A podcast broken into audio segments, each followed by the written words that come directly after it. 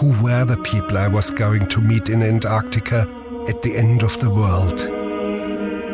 What were their dreams?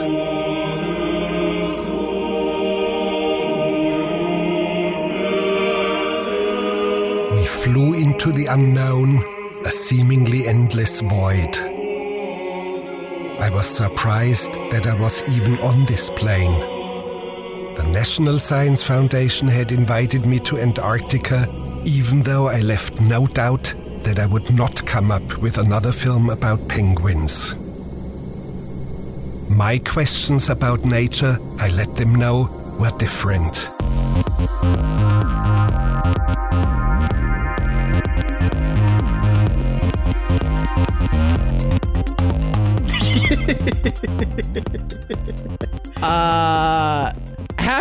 Easter, guys. We're a week late. We had to skip a week. I'm not really sure why, but we skipped a week, and now we're here, uh, rounding out documentary month in April with uh, an, an Easter classic. Gather around, boys and girls. It's the Easter Penguin. Who has gone insane and is heading towards the mountains with certain doom waiting at the edge of the horizon? The only thing that waits is certain doom. That's the best I can do. Dude, honestly, that fucking penguin. You felt so sad for that penguin. Werner's in the fucking paint in this movie, dude. Like he is just LeBron James in his prime in Miami, dropping like 60 a night. Unbelievable Werner in this. Werner is just nothing but fucking net on every play. When he's talking about the penguin just marching off and nobody stops him, if we were to turn him around, he would simply go back in that direction. It's a great line. Dude, that is life, isn't it? It's just we're all penguins heading towards certain doom and No, don't take meaning out of It It is! How can you not? It's a Werner movie. I, I love how Nico has explicitly stated on multiple occasions how, how much he does not care for penguins. It's true. And then when Werner's added into the fray, wait a yeah. second, penguins are the great. The great allegory for life. I'm so in on penguins now, dude.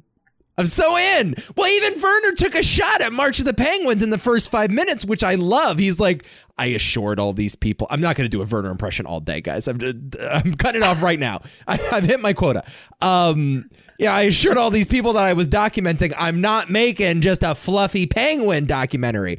Taking a shot at March of the Penguins, which I think was like a year or two before this. Yes. It's like I come here with Werner questions. I, I'm a real documentary.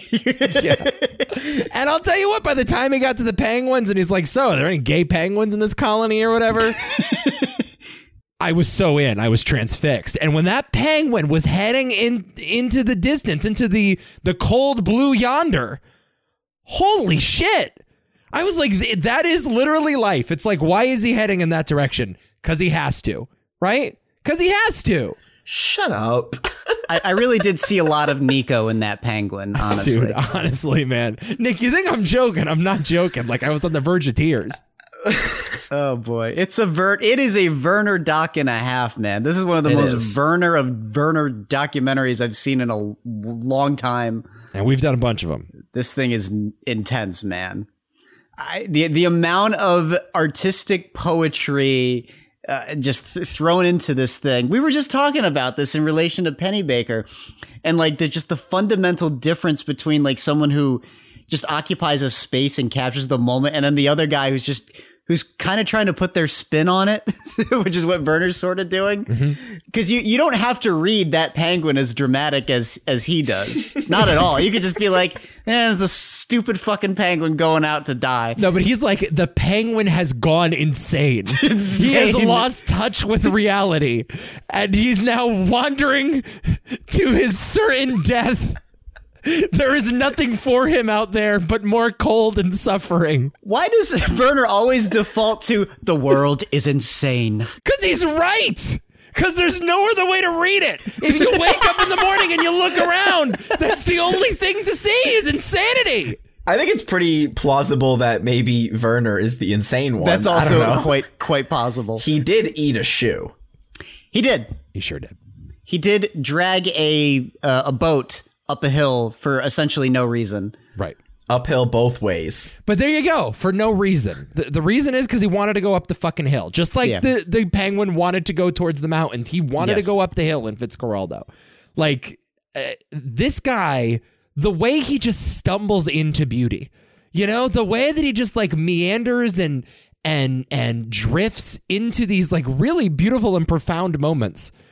Uh, this movie is astounding, and it's even more astounding when you consider the fact that he went to Ant fucking Arctica with his cinematographer and no one else.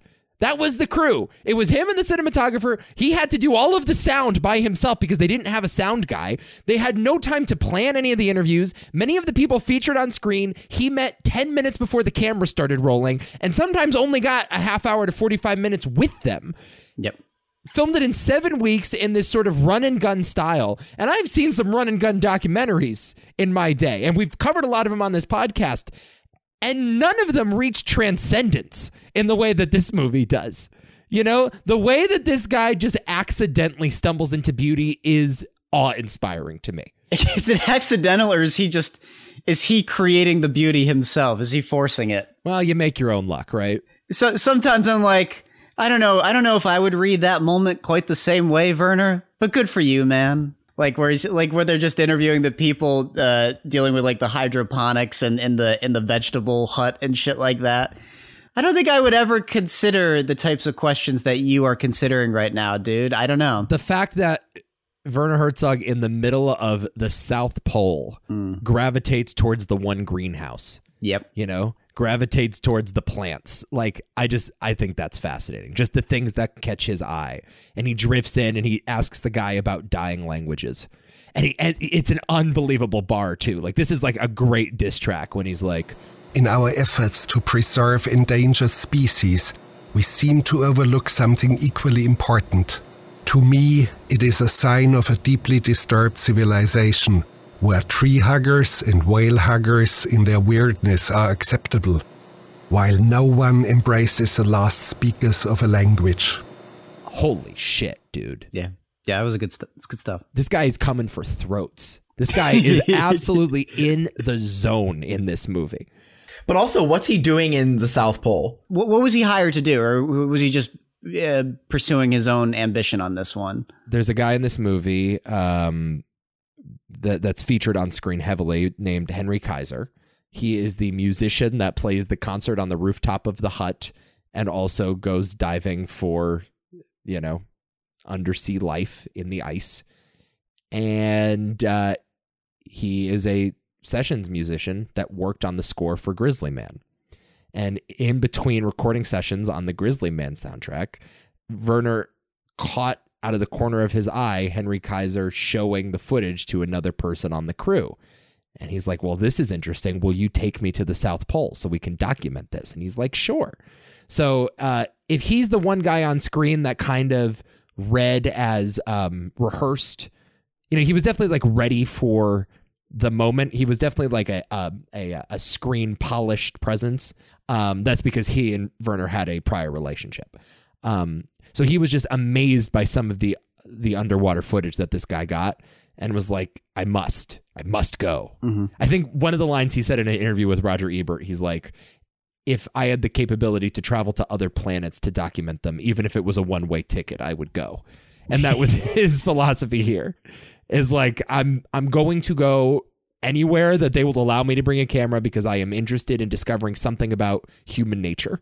And he figured at the end of the world, that is uh I don't know.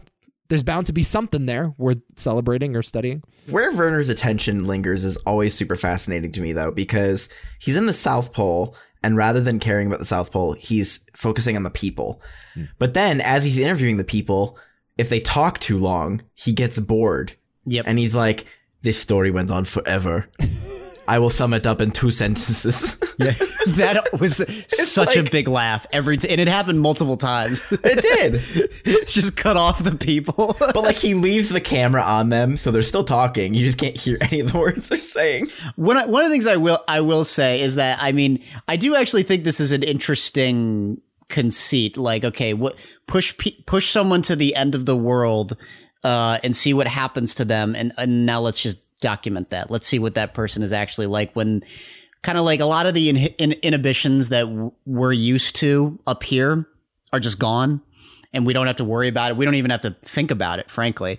What does you know what does that do for like the purity of like the human spirit human nature whatever? And you do find a lot of very fascinating very like wise individuals that you probably you know generally wouldn't suspect would be so wise but they've had this incredible journey across the planet. And they even talk about that at one point where he's just going to the rooms and he's like, here's a random woman. You might not think much of her, but she's, you know, traveled in an oil tank across America. And you just get this incredible backstory about the people that have found them themselves at like the ends of the earth. I love it. One of my favorite things about the movie is when they put the chyron on the lower third.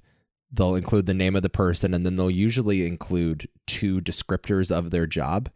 So one person was described as linguist and computer expert. Another guy, traveler and computer expert. uh, filmmaker, cook.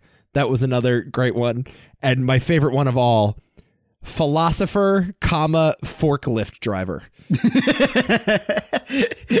These are all people that were like working pretty average jobs and were outcasts in, you know, society in dry land, right? Yep. And um and they all sort of found themselves at the end of the world together. Like that was the only place for them to run to. That's so interesting. And that is a fascinating idea. And, you know, I was just thinking about this in, in regards to Fire of Love, which was one of my favorite documentaries of last year. Uh, and I know, Adam, you felt the same way about it. Um, In fact, I just wrote um, a, a review about it, and I was having a hard time kind of articulating this thought. But my favorite nature documentaries are the ones about the people that make them. You know, I, I love the Richard Attenborough Blue Planets and Planet Earths or whatever. Like those are all well and good, but there's something about putting a person in the frame with nature and watching them respond to the chaotic elements of it that I find fascinating, right? And the only true uh, way to grasp the majesty of nature on screen is to show how insignificant the filmmakers are in the face of it, right? And that's one of the great things about Fire of Love. It's it's this idea that like I am putting two crazy people on a volcano as lava flows right at their feet and they're you know kicking it and playing around with it and frying eggs on its surface. Like it's all so futile right? The the attempts to document document nature and understand nature are so futile. And that was um the thing about this movie and it's it's the thing about all of Werner's documentaries to a certain extent and certainly the case in Grizzly Man uh he is interested in what kind of maniac would feel the need to go to the south pole to study bacteria and like uh you know small uh what are they uh, uh new, neutron not they're not neutrons Neutrinos. neutrino particles like small microscopic particles like that is like what is the kind of person that packs up everything and flees to the edge of the world and um And we get the impression that they are all pretty. Uh, well, it's kind of indicated that they're all people who didn't really have much going for them back home. This this is the interesting thing, I guess, from from our perspectives. I mean, I've always wanted to go to Antarctica. To be honest, no interest yeah, I'd love to go. I would go. I'd I go would absolutely yeah. go. Yeah, absolutely. absolutely not I would go and do the diving that they did. absolutely not You know, if it meant I could, I, I had like someone with me to keep me safe, but I would do it. Oh yeah, definitely. Dude they don't even attach a rope when they go diving they just like cut the hole and go into the hole and hope that they'll find it on their way out Yeah, that that was the weird thing. It's like, how the hell are you finding your way back, bro? they blow up a hole in the ice with dynamite and they just jump in yep. It's like, and there we go. And it, yeah, that was uh, insane. There's also something really funny about just the juxtaposition of these people talking about how like the earth is dying and we need to like be clean energy. But then there's also you see them, you know, using uh gas like engines and giant machines and blowing shit up with dynamite and you're like, "All right, well." There's a little bit of a hypocritical nature, just as humans. I don't think I mean it's it's not like hypocritical exactly, but it's just this is how humans operate yeah, that's true. right, like how else are you going to do? How else is the world going to work? No, but that that's the th- fascinating thing about Werner is that there's a thin line between nature and humanity. And actually like like for Werner everything is nature, right? Human beings come from the natural world. So anything Yes. that we build is nature. The opening shots of this movie are of the town that they land in in Antarctica and he shows like you know uh, forklifts and uh, cap machines whatever you call them, the the bulldozers, and he's like, yeah, this looks like Pittsburgh. Yeah. This looks like a mining town. And he lingers on all of these shots and it's so unglamorous. But for him, that is nature, right? Like the internet is nature because it comes from man, right? Right. Everything is one and the same for him. I, I actually agree with Werner in that sense. Maybe not to the degree of spirituality that he does, but uh, uh, yeah, yeah, I get it. I think. Also, you mentioned the melting of the the uh, polar ice caps, and that was um, a theme in the movie. And this is, you know, 2008. This is when the climate change debate was, I feel like, a little more ferocious than it is now. Yeah. I feel like now the consensus is kind of we're responsible for this and we have to do something. And, you know, even those that are skeptical of like the green movement don't say like climate change is a myth perpetrated by like big corporations, right? Like, Well, one of the big shifts I've, I've seen too is like going from saying climate change doesn't exist to saying, well, we don't know if it's man made. Right. It's like, okay, well, but you acknowledge it now, at sure, least. sure, sure, so, sure, sure. Or, okay, maybe we are responsible for it, but is it worth the money to go green yet?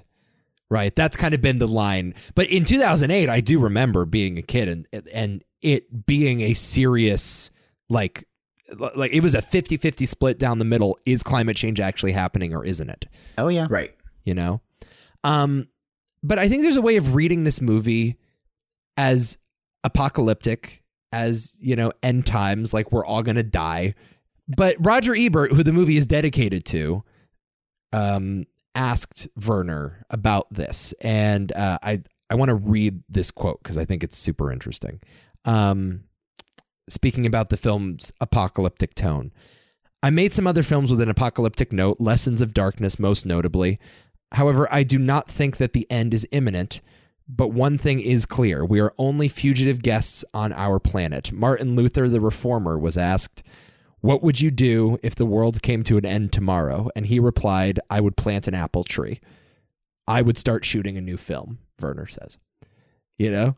So this it's this idea that like even in the face of death and destruction, you know, uh, I'm still gonna do my thing. Life goes on. Life goes on. He's right. He's right. And there's a real grace note to it where it's not just like um what's the Al Gore movie uh Inconvenient Truth. It's not just like we're all to die and we need to recycle tomorrow or else this is you know where there's no turning back. Werner's just like yeah, this is how nature progresses and it's this I think like real calmness and complacency with man and its position on the globe, right? And just whatever will happen will happen. That's kind of the Werner thing. I like that, Werner. Good filmmaker, in my opinion. He's all right. Uh, Nick, I sense some skepticism out of you, though. No, it's not. I, I like I like the words Werner says. Don't get me wrong. I just don't get him. I don't get the guy. Even if I agree with him on things, I still don't get him. I feel like I could agree with him on everything, and I would still leave the conversation confused. He's an odd guy. He's an odd guy. I'm not even sure even our bi- the biggest fans completely get him. That's the other thing. Did you not like the movie? No, I don't really have a strong opinion on most of his movies. I kind of just watch them. They, his movies happen at me. The the weirdest thing about Werner is that like what I really want is I want to see his filming process. I want to see him on the ground. I want to see him thinking about what movie he's going to make next. I want to see him editing his movie. I want to see all the things that aren't the movie itself. I want to know how he comes to this place of this is how I'm going to arrange it and this is what I'm trying to say and oh these are the questions I'm going to ask this person cuz I just don't get the guy.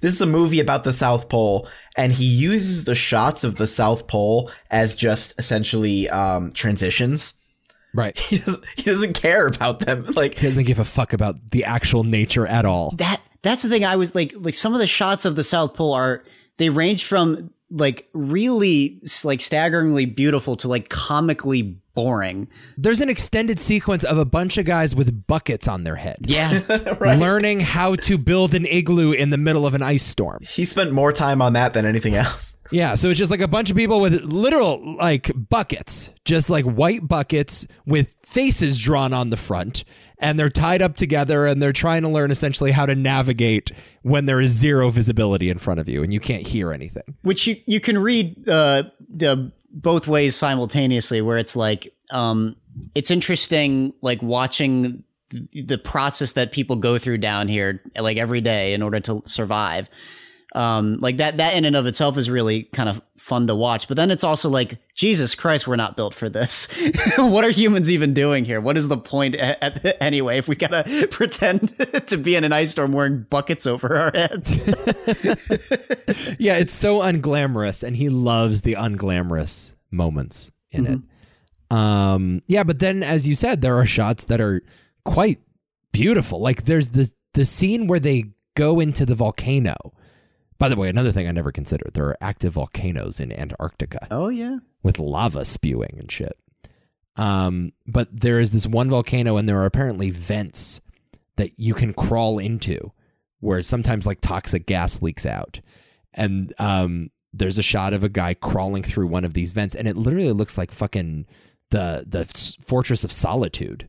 Like it looked like fucking Superman, dude. Like it was crazy. Some of those caves. Well, it's interesting, like, because my, my reaction was it like this looks like they're crawling into like one of the caves in like in in the planet scene in Alien, hmm. like the weird, like again, literally there's spewing gas and shit like that, and I'm like, yeah, it looks like just like something from LV four twenty six, and then you're right, then it transitions into. Yeah, the Fortress of Solitude and everything. And it's like it's the ugliest thing you've ever imagined, but dig a little deeper and it's just this this beautiful thing, like unlike anything you've ever seen.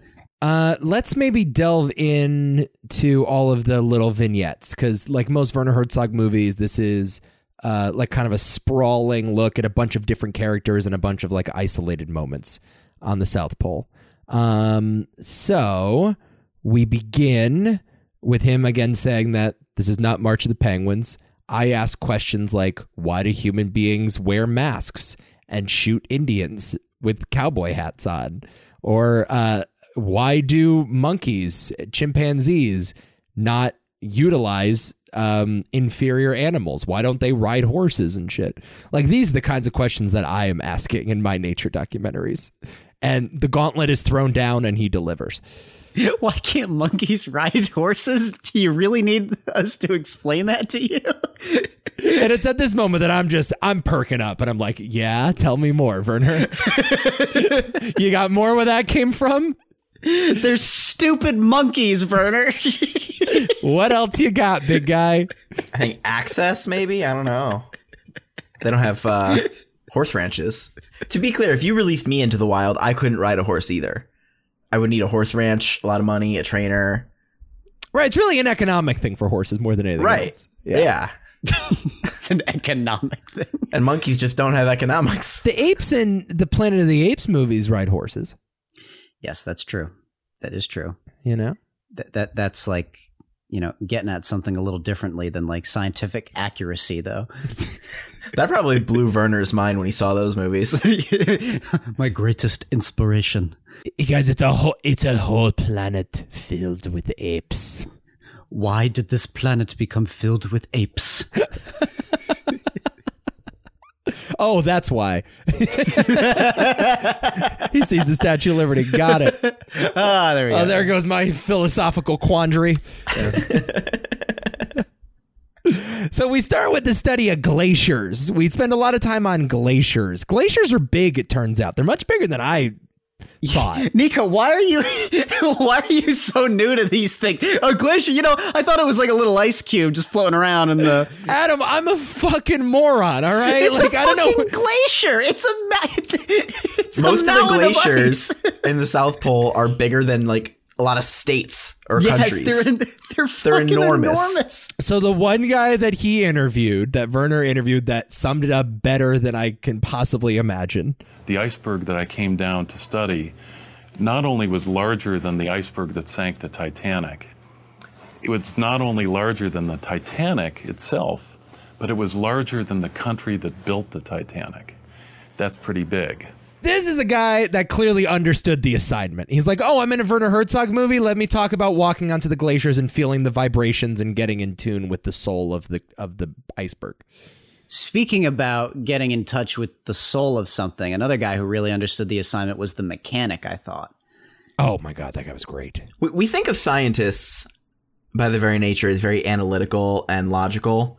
And I think that what you find is that the people who go to a place like this are looking for more out of life than just numbers. Right. These are people who are in need of some sort of spiritual awakening or something. And and being in the South Pole, I mean, he didn't talk about this at all. He didn't film it at all, as far as I could tell. But like, I imagine the night sky must be incredible to look at. Amazing. Yeah, you're right. I always think about the night sky and light pollution, and I, I always think of that sort of analogous to how uh, our society's become less and less religious over the years. I don't think there's any sort of uh, studies showing any connection between the two, but our ancestors looked at the night sky and were in awe every single night. Yeah, they looked at it and it's like there are fucking patterns and shooting stars, and it's like, of course, those are the gods like chatting it up.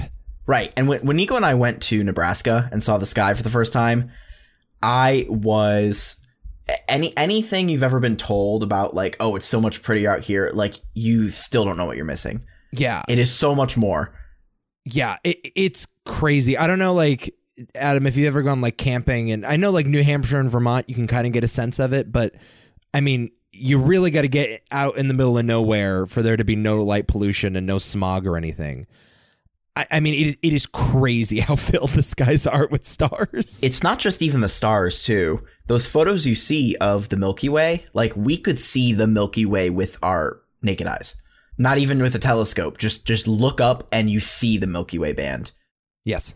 So I don't know, man. I, I imagine being down there in the South Pole like they were, probably in a weird point in their life, probably looking for answers and literally going to the ends of the earth to find those answers. You know, you're gonna find some wacky people. Is the bottom line. Yeah, that's true. I was actually thinking about the characters because, um, you know, these nature documentaries, you, you, you get exposed to a lot of scientists, and scientists are weird people. I'm not a big fan of scientists. I don't. I don't think in general. I actually I had this thought that I don't think I don't think Werner is either.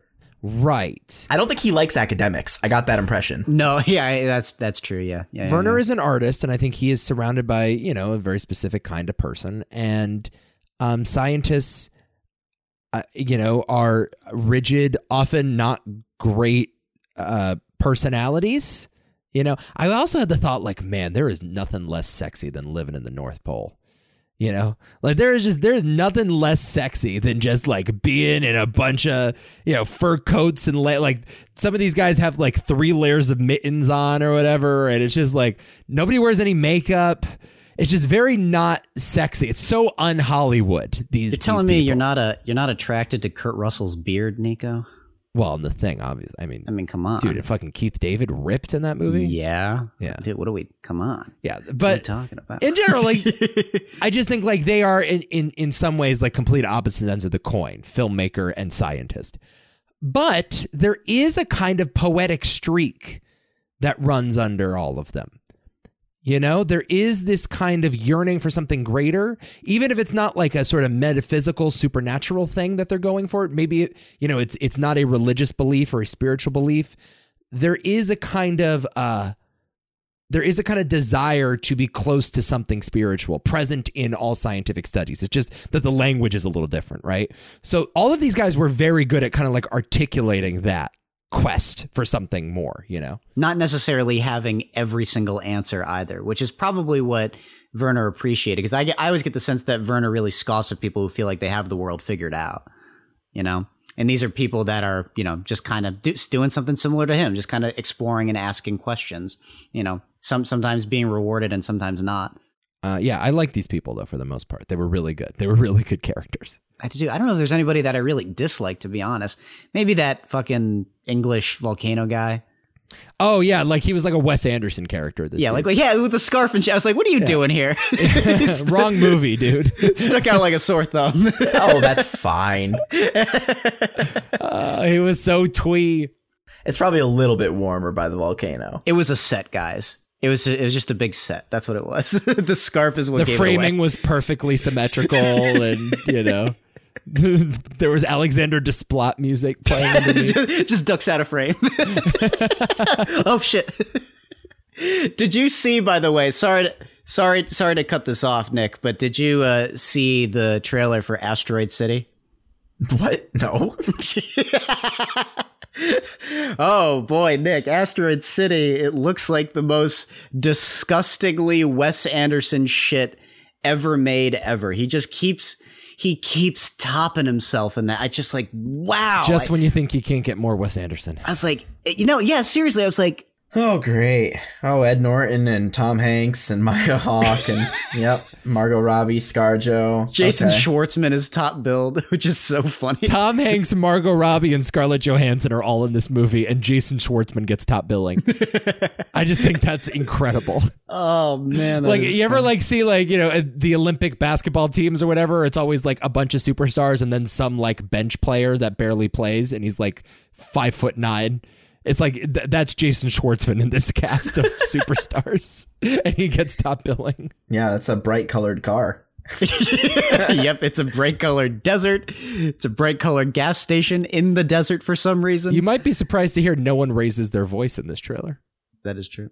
Everything he films looks like there's an Instagram filter on it. And that was cool before Instagram, but like, it's just so repulsive now. Oh, the fucking pastels, dude! In this one, it is out of control. The pastels are unbelievable. The yellows and the pinks. I know. I have a serious question for you. Do you respect more somebody who goes, I'm good at this one thing and I'm going to keep doing this one thing? Or do you respect somebody who's like constantly taking risks and probably failing a shit ton? The second one. Because I think there is a place for people who just know how to do one thing really well. We've argued for both sides is the thing. It, to, it, you know, there are people who have tried to do other things, and it's like you do this other thing so well, and we know you're, you're probably not going to break out of it. Uh, just do your thing, stay in your lane. And then the other people, I guess, if they're willing to make the risks, uh, and sometimes it pays off, sometimes it doesn't. But when when it does, oh my god, we found this interesting gem that we wouldn't have gotten otherwise if you didn't take the risk. I don't know. I mean, it, it depends on the director. Okay, how about Wes Anderson? Has he ever taken a risk? Wes, um, Maybe after his first movie, has he ever taken a risk since? this is an interesting question. What is Wes Anderson's biggest risk of a movie? What's his biggest swing? I I have an answer. I, I wonder if it's the same as yours. I don't- I don't know. Maybe I guess by technicality, the first time he ever tried stop motion, so maybe that's Fantastic Mr. Fox. I don't know. I mean, you're you're making my entire case against Wes Anderson for me. The one to me that's the black sheep is actually Darjeeling Limited. That which was is my a mov- which is a movie I love. It's shaggier than the rest of them. It's kind of looser. Just you know, a couple brothers hanging out. Yeah, that's I love that movie. That's one of my favorites of I his. think it's his worst movie. No, but that's the interesting thing. I think it's one of his best movies. No, this it? is the thing that frustrates me about Wes Anderson so much. It's like the ones that everyone loves are the ones that are most formulaic, and then when he takes the swing, it sucks. And so, like, I can't figure out my way into this guy.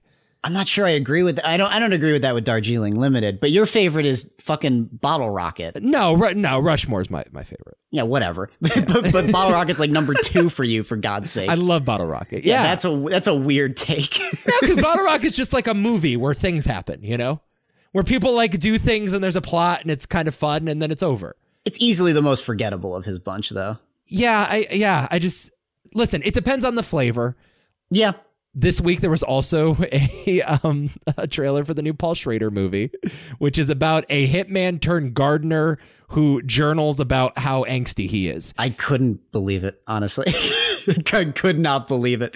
And it's what the 15th time that he's made that movie and I will see it 30 more. You know, like it just depends on the flavor, right? Yes, yes, yes. Because this frustrates me when when you attack Wes Anderson. I'm like, yeah, but what about Paul Schrader? What about Woody Allen? Frankly, now granted, Woody Allen has done more outside of the bubble than Wes Anderson has, oh, A lot more. Come but on. not that much more. He's got mo- the majority of his filmography is very Woody. At least Woody, he shot in black and white. He, you know, he he tried sci-fi, he tried drama, he tried thriller. Like I know it all comes back to I'm a a short Jewish guy that has problems with women, but like the themes can be. I think that's maybe the difference, Well, I think the themes change a lot over Wes Anderson's films too, though. Generally speaking, I think in general, like Schrader, Woody Allen, um, guys like that, they're generally making movies about the same stuff and they kind of make little tweaks stylistically.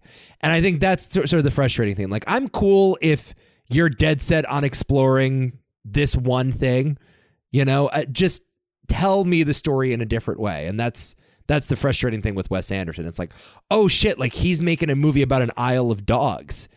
And it's the same as Grand Budapest. And and he like he's making a movie about a newspaper. Fucking cool. Give me a newspaper movie.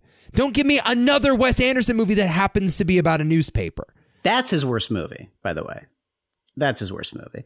Uh, Werner, though, here's another guy that kind of, with his documentaries, sort of does the Werner thing from movie to movie. Yeah, but he makes documentaries and fictional movies too, though.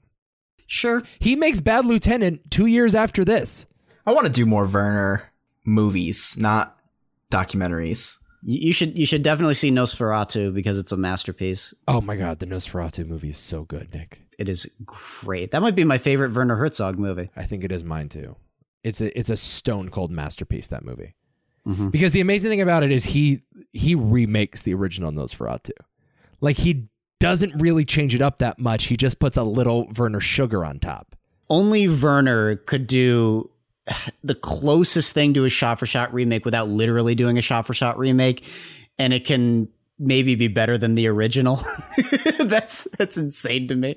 Uh, all right, yeah. Oh, w- we, anyway, but the, the mechanic. Back on the subject of the mechanic. So he's a guy that is um convinced that he is the descendant of Aztec kings. He makes a pretty good case. I'm convinced. Yeah, he He makes a good case. he holds his fingers up. I'm trying to describe this for the audio listeners. So take your take your middle fingers and point or t- touch them tip to tip, and lay your hands out flat. Yes, put put uh, no space in between your fingers. Kind of uh, like you're you know you're making like a, a handgun motion, except all of your fingers are extended, and then line them up. Line up both hands together. Yeah, make your hands into little fence gate doors. There you go. Yeah. and his index fingers and his pinky fingers are the same length. His middle finger and his ring finger are the same length, but longer, significantly longer than the uh, index and pinky. And when he flips his hands to the back and you see behind that first line where your first knuckle is from the tip of your finger, they all line up, all four, all the way down The crease, yes, makes a straight line. it is the most bizarre thing. And he says that apparently it was uh, an ancient line of Aztec kings had this feature in their hands. And I believe him. I believe him. He's royalty. I think I do too. Yeah.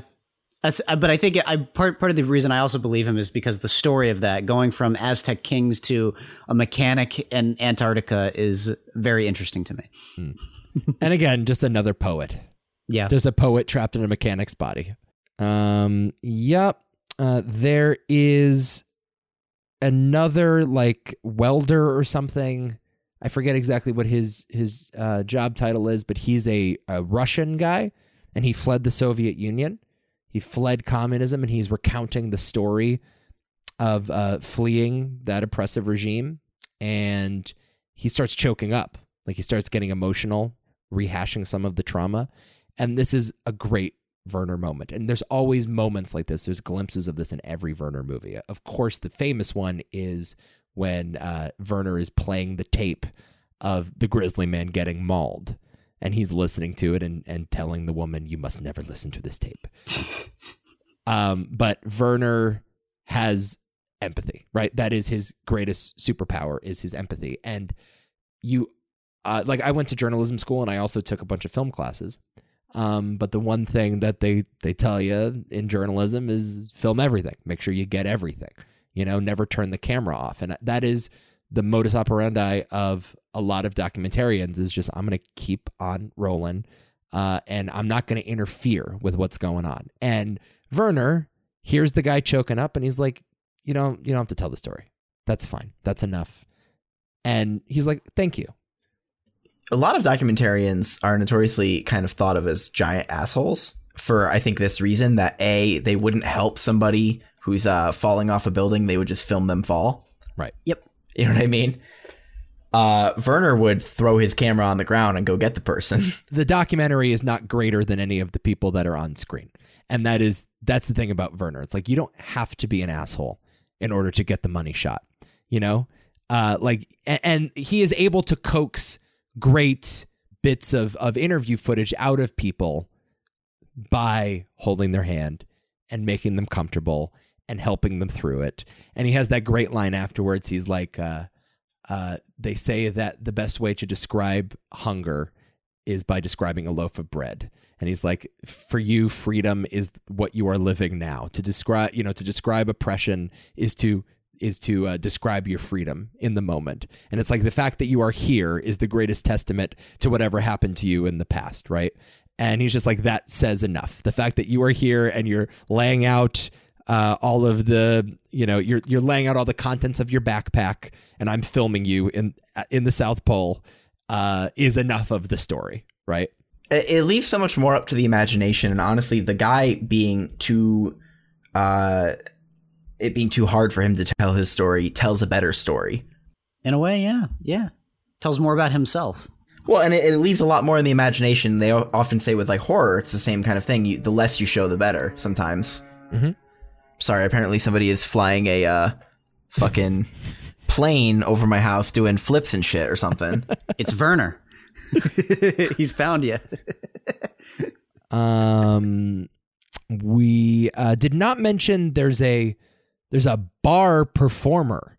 There's this uh, scientist that has like a stand up act or something. There's this weird bit of performance art that she does where she hops into a backpack, like she like seals herself in a backpack and starts walking around. um, and uh, that struck me. It's like, oh yeah, they have bars in the South Pole. they have entertainment they watch movies they watch uh They watch them. The old creature feature them. There's there's a fun fact I actually knew is that there are research stations in uh, the South Pole that do like annual screenings where everyone comes together after work's done and they just watch the thing all week and then they get back to work. Oh no. yeah. I, thi- I was wondering if that's like the movie to watch down there because Apparently they watch it all the time. yeah, that's a great movie to watch. It is. And then I- that and uh, Aliens versus Predator, right? Those are the hell those are the nice Arctic horror films. Oh my god. That movie's actually not that bad. It's fun. Yeah, it's fun. Uh, I think we talked about the penguins quite a bit, right? The gay penguins. Yeah, we did. the gay penguin. Which, by the way, I don't. There, it, it is not confirmed that there are any actual gay penguins, to my understanding. He was just trying to stir the pot on that guy and try to get him talking. Wasn't there like a, a infamous picture book from the early 2000s that depicted gay penguins? I remember that being a, a topic in elementary school because they read it for us during banned book week.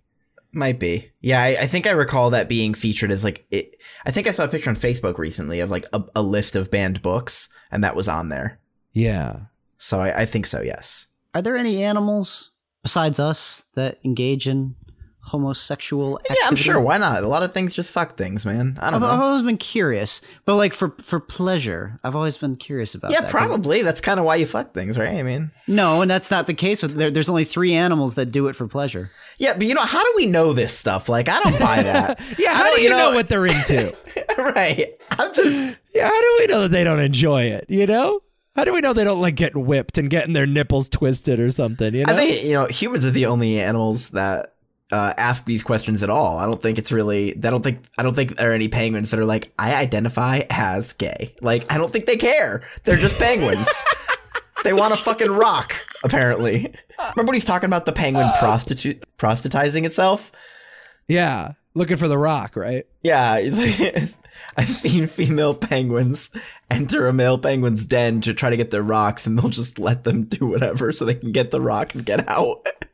Well, isn't the thing about penguins that it's kind of a reverse gender role, at least traditionally? Uh, uh, well, in terms of taking care of the eggs, I believe. right, the the men take care of the eggs in the For in- in a the portion of the year, yeah. colonies. Yeah, Yeah, they have to like get them across the continent and without freezing to death and stuff. So I think you always hear stories of like, you know, at a zoo, these two penguins hugged a lot. These two male penguins hugged a lot or whatever. But like, Ah. I don't know, like in the animal kingdom, there's not really like th- these defined kind of, you know, there's no flags for the gay penguins. You you can't measure animal behavior based on human constructions. Like they it they they it is it is apples and oranges. They don't think like us. I know, I know. Are there any gay penguins? The guy's just like, they're penguins, dude. I don't know what to tell you. It's like, Like- I, there's nothing I like more than than a response that starts with a very like pensive.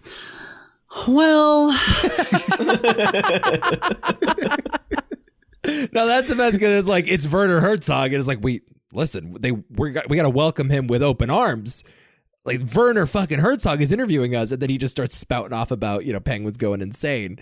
And this guy's a scientist, you know. This guy knows the genus and species of every creature on the iceberg, and he's just like, ah, dude, like maybe whatever, whatever floats your boat. Basically. Um, yeah, and so then uh, you know more footage of going into the ice. I, there's a moment where they go to the literal South Pole, and there's like a underground cave, um, where there's a bunch of like trinkets and stuff. Again, Werner is interested in not filming the ice or the glaciers, but in the trinkets. He is interested in how man leaves their mark on nature. Um, and that's a great little moment of like there's a frozen fish in this little cave uh, and no one really knows why, but it's there. Let's not forget the amount of there because there are a lot of just very like ethereal shots from underwater and of the ice with fucking God Werner Gregorian chant music playing.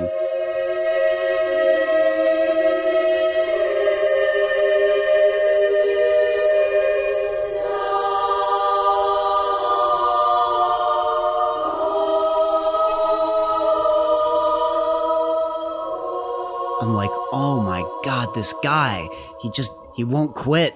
Ebert brought up a great point in his review. There are no Werner movies where the music tells you how to feel. There's no like I'm I'm ratcheting this up for you to be scared or amused or sad. It's just like it's just sounds and it's kind of a vibe and make of it what you will, but I'm not going to tell you exactly how to feel. Uh-huh, uh-huh. You know? Well, that's the challenge with his movies is you've there's no uh, indicators of how you're supposed to feel at all at any point, which makes them very difficult, I think, to not watch, but to leave with like a conclusive opinion on anything. Can we talk about the seal sounds real quick? Oh yeah.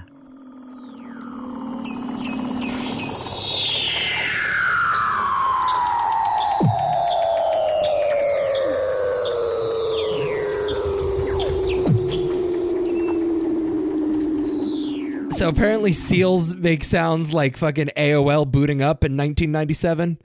That's like what seals sound like underwater. Just these weird kind of Blade Runner sound effects. They sound like that, and then when they're above water, they literally sound like people. It's Yes. the weird bah bah. That's literally what they sound like. It's the weirdest shit. At one point, they bag a seal over the head. Oh They put a bag on his head, and it sounds like he's screaming, "Let me out!" yeah.